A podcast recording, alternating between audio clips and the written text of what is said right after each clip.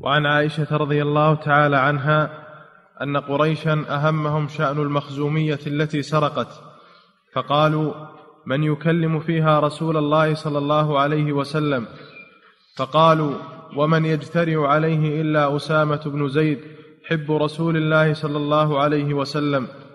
فكلمه أسامة فقال أتشفع في حد من حدود الله؟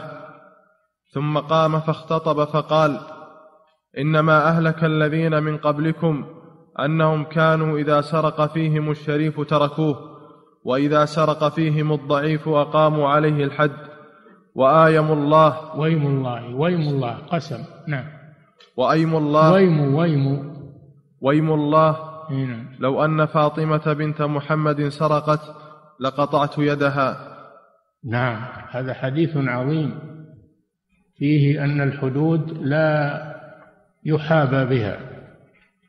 تقام على الشريف وعلى الوضيع خلافا لما كان في الأمم السابقة التي غيرت وبدلت فإنهم كانوا يقيمون الحدود على الضعفاء ولا يقيمونها على الأكابر. والنبي صلى الله عليه وسلم أقسم لو أن بنته فاطمة سرقت لقطع يدها مع أنها من أشرف الناس قرشية هاشمية بنت الرسول صلى الله عليه وسلم. لو سرقت يعني من باب الافتراء وإلا حاشاها أن تسرق رضي الله عنها.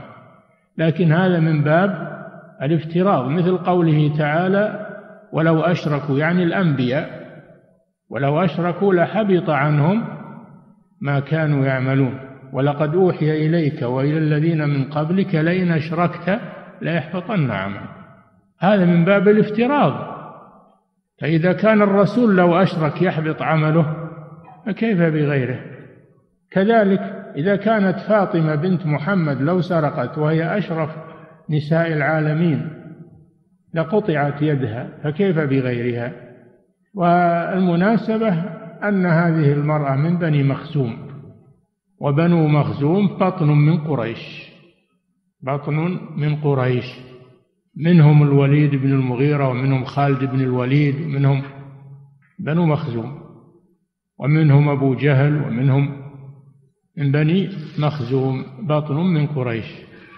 كانوا ينافسون بني هاشم في الشرف وفي الكرم وفي قدر أن امرأة منهم مخزومية كانت تستعير المتاع تأخذه عارية تأخذه عارية والعارية أن تأخذ حاجة تنتفع بها وتردها إلى صاحبه.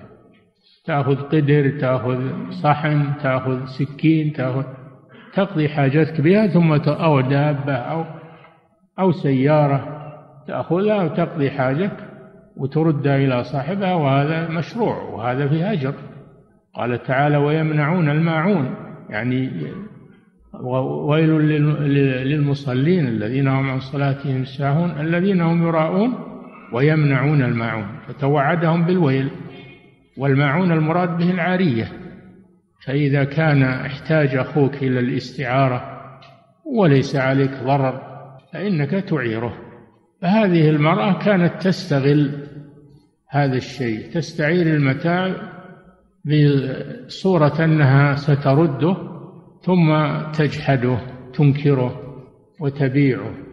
فهي تسرق وتستر ذلك بالعارية. تسرق من الناس وتستر هذا بصورة العارية.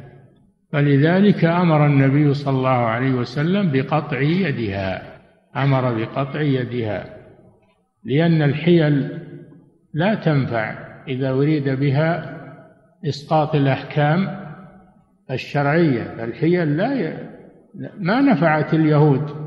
لا يجوز الاحتيال على أوامر الله سبحانه وتعالى وأن تظهر الأشياء بغير مظهرها. يسمى الخمر بغير اسمه يسمى الربا بغير اسمه يسمى السرقة بغير اسمها. ما يجوز. الأسماء لا تغير الحقائق ولا يلتفت إلى الأسماء.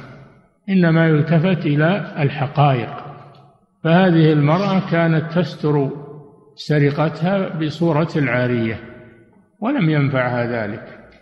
أمر النبي صلى الله عليه وسلم بقطع يدها فقبيلتها أهمهم شأنها لأنهم امرأة شريفة من بني مخزوم من قريش.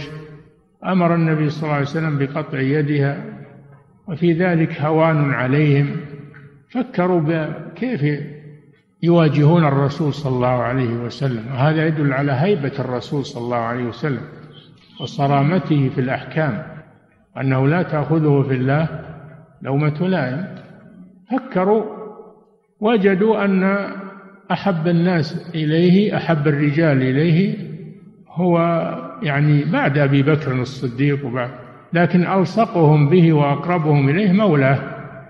مولاه أسامة بن زيد بن حارثة رضي الله عنهما مولى رسول الله صلى الله عليه وسلم وحبه لأنه الرسول كان يحبه ويحب أباه زيد بن حارثة فهم يعني أرادوا أن يتذرعوا إلى الرسول بهذا الرجل الكريم أسامة بن زيد نظرا لمكانته عند الرسول صلى الله عليه وسلم.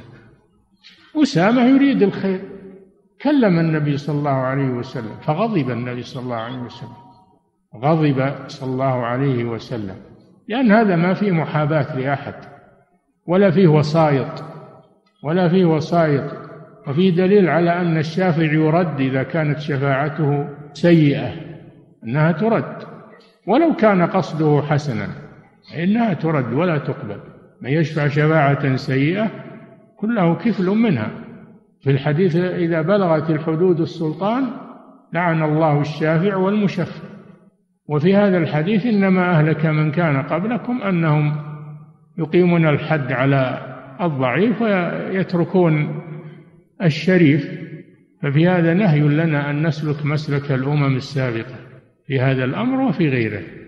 وفيه في هذا الحديث مسائل عظيمة. أولا فيه القطع القطع بالعارية بجحود العارية.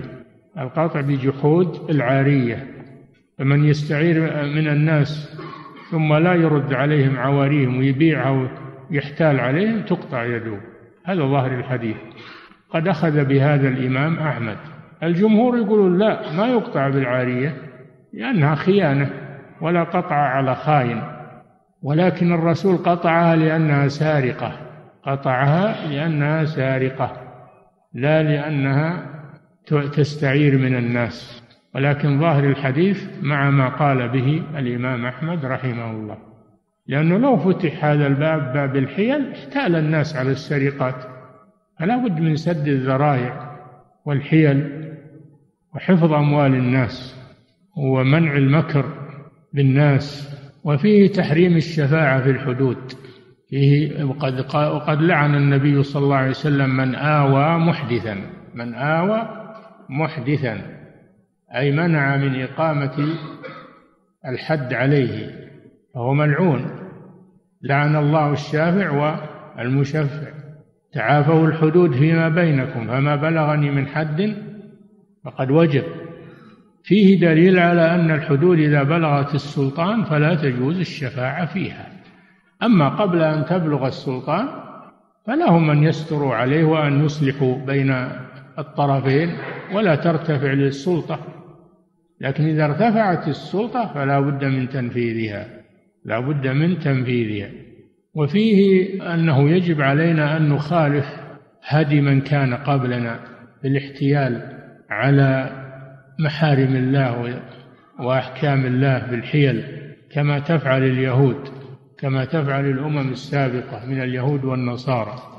نعم وفيه القسم وإن كان الإنسان صادقا فالرسول أقسم وهو الصادق المصدوق صلى الله عليه وسلم. لكن هذا من باب الصرامة في الأمر والتأكيد في الأمر. نعم. وفي لفظ كانت امرأة تستعير المتاع وتجحده. فأمر النبي صلى الله عليه وسلم بقطع يدها. إلا أول الرواية أصل الرواية سرقت. امرأة من بني مخزوم سرقت. في آخر الرواية بين نوعية هذه السرقة وهي أنها كانت تستعير المتاع وتجحده يكون الرواية الثانية مبينة للرواية الأولى. نعم.